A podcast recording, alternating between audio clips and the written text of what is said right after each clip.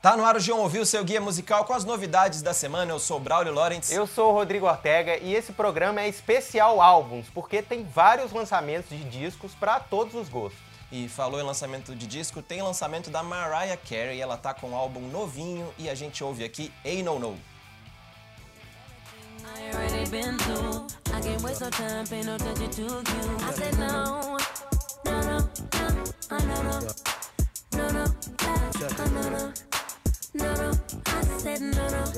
Ó, esse é o 15º disco de estúdio da Mariah Carey e ele se chama Caution.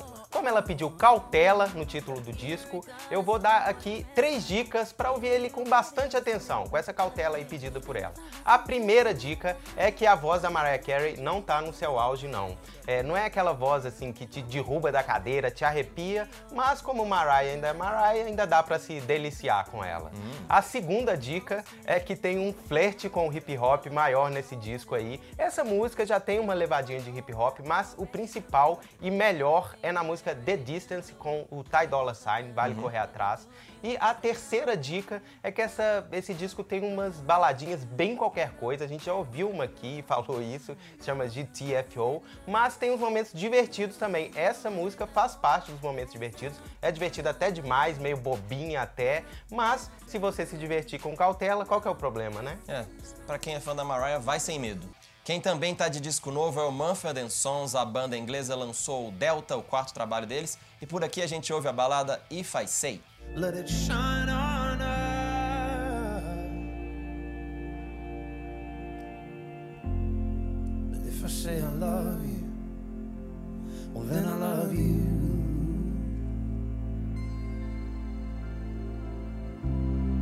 And if I say I love you, well then I love you. Dá pra sentir que o Mumford & Sons deu uma pausa naquele plano de fazer um country rock de estádio, sabe, de arena. Era mais pra cima, agora tá mais melódico, mais melancólico, mais tímido, mais indie country rock raiz. Todo mundo fala essa palavra, mas aqui faz sentido. Esse refrão é simples e direto, que o vocalista Marcos Mumford fala: se eu disse eu te amo, então é porque eu te amo, bem basicão. Amor basicão. O vocalista já disse que queria mesmo dar uma suavizada, o que ele tenta com esse álbum Delta, com arranjos com mais banjo do que os do disco anterior, e é uma boa volta à tradicional música caipira londrina. Da carreira do Mumford & Sons. Gostei da suavidade que você colocou na voz para combinar com a suavidade. Uma voz de locutor de rádio adulta. Sim, tudo bem. Agora a gente tá com a volta dos Smashing Pumpkins, que a gente já tinha falado aqui, que tava com a formação quase original, e eles estão lançando um disco quase bom. A gente vai ouvir a música que se chama Nights of Malta.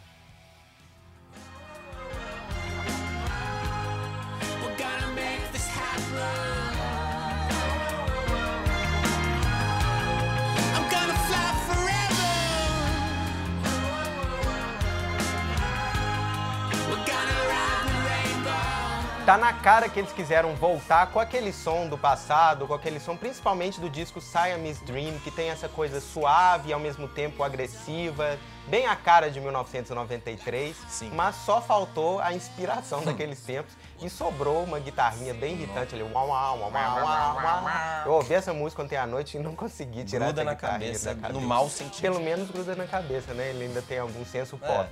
Mas o Smashing Pumpkins tá... A única coisa que falta nessa formação original é a baixista Darcy. Eles tinham lançado uma música anterior que eu até gostei mais, chama Silvery Sometimes.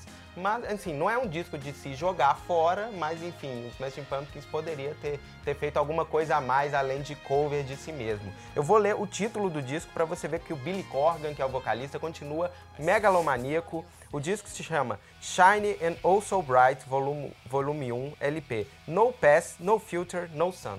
Peraí que eu dormi. Tá, agora acorda aí, vamos pra próxima. E agora é hora de MPB no João Ouviu. Vamos de Guilherme Arantes cantando Nossa Imensidão A2. Nenhum atalho, nem elevador pra se pegar, além da maciez da sua mão. Eu te amo, eu te abraço. espaço em nossa imensidão A2, transpiração do aroma. Nossa imensidão A2 é Guilherme Arantes sendo Guilherme Arantes, né? Uhum. A nossa diretora Mari até falou assim, essa música é nova, será? Ficamos na dúvida, mas é sim. É sim, é de agora. Poderia ser dos anos 80, mas é de agora. O Guilherme Arantes tem 65 anos de idade, 42 de carreira, e ele disse recentemente em shows que ele tá numa jornada de compositor. Tá compondo pra caramba ainda, sempre, na maioria das vezes, escreve as canções sozinho, sem ajuda, nesses tempos de músicas com 5, 6, 7 pessoas, que faz um hackathon todo mundo e todo mundo tem que compor um versinho de cada um, ele faz tudo sozinho. E por isso ele soltou mais uma música inédita pouco mais de um ano depois de ter lançado o disco Flores e Cores. É mais uma balada, claro, piano e voz, é isso que você espera do Guilherme Arantes, com várias imagens que ele canta sobre amor. Eu gostei principalmente da ideia em que ele fala que em vez de pegar atalho ou pegar elevador, ele prefere pegar na suave mão de sua amada. Eu também prefiro. É bem simples, mas eu até que entendo toda essa onda que já vem de uns, sei lá, 5, 6 anos, do redescobrimento do Guilherme Arantes, deu aquela rejuvenescida na média de idade, aquela baixada na média de idade dos shows dele, com o povo de 20 e tantos, 20 e poucos, 30 e poucos, redescobrindo a obra de Guilherme Arantes, esse MPB voz e violão. Eu também sou a favor. Para fãs de Kings of Convenience. E agora vamos ouvir o maior trending topic musical do início dessa semana, que foi o lançamento do primeiro single solo da Jennie, vocalista do grupo feminino de K-pop Blackpink.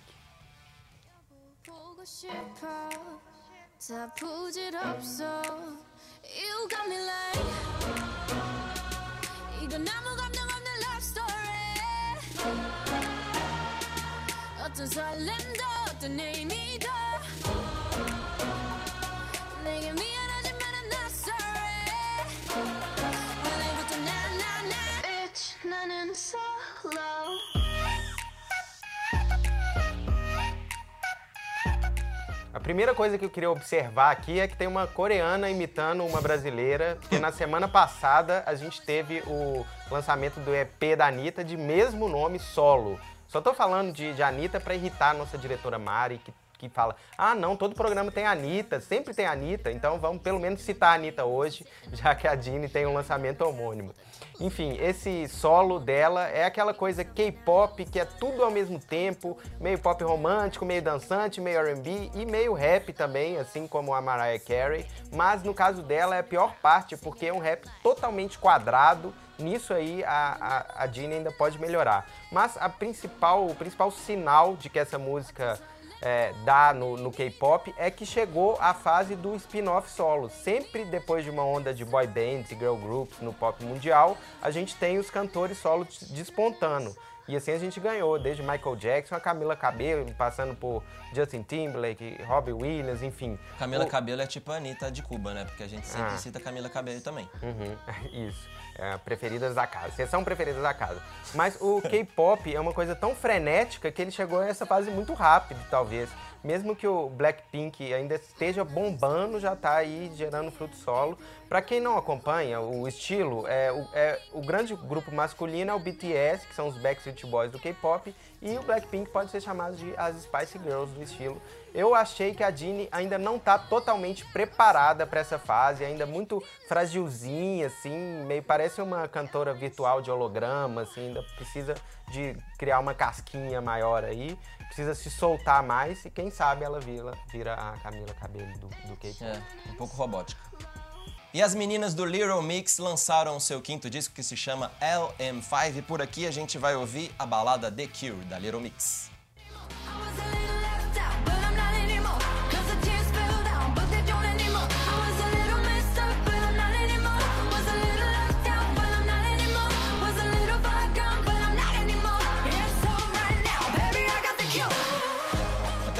Até que é boa essa balada, me fez lembrar, por exemplo, o disco de estreia da Camila Cabello, uma das prediletas da casa, a gente sempre tem que usar isso quando fala da Camila Cabello. Tá rolando muito esse R&B jovem adulto, com um duelo de vozes, com uma vibe meio Cara, como é duro ser jovem, tudo muito arrastado, meio sofrido, um sofrimento parece meio gratuito, mas tudo bem, cada um sofre como quer.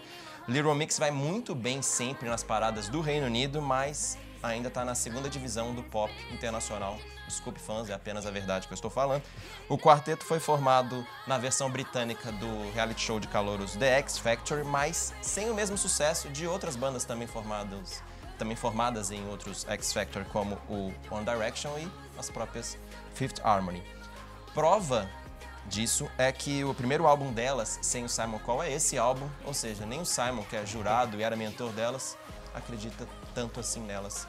Tadinho. Acho que isso quer dizer alguma coisa, mas essa canção é boa e esse disco é um dos melhores da carreira da Little Mix. Tudo bem.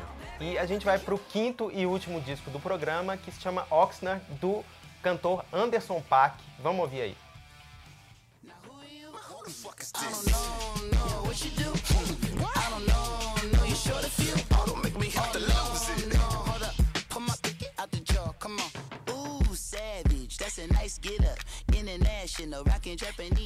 Quem viu o show do Anderson Paak no Lollapalooza desse ano sabe do que eu tô falando. O cara destruiu, toca bateria, é um showman, nada blasé, faz um hip hop que se chama um pouco mais alternativo, mas é muito acessível. Essa Who Are You tem uma coisa que a gente tava esperando muito, quem tá acompanhando agora a carreira dele, que é a participação do Dr. Dre, que além de produzir, canta um pouquinho nessa música, e ficou muito bom porque deu aquela coisa de um rap do Dr. Dre, mais clássico, mas ainda com essa pegada do Anderson Paak, que distorce um pouco, deixa o negócio um pouco esquisitinho, mas como eu falei, ainda muito agradável, muito acessível, dançante.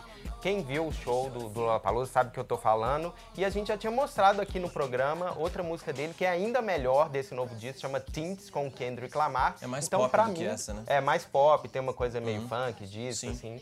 Essa tem essa parte mais esquisitinha do Anderson Paak. Mas, enfim, eu acho que a gente deixou o melhor disco pro final. Com certeza. Desse programa. Então, a gente vai ouvir um pouco mais de Who Are You, então... Sobe o som aí, até semana que vem.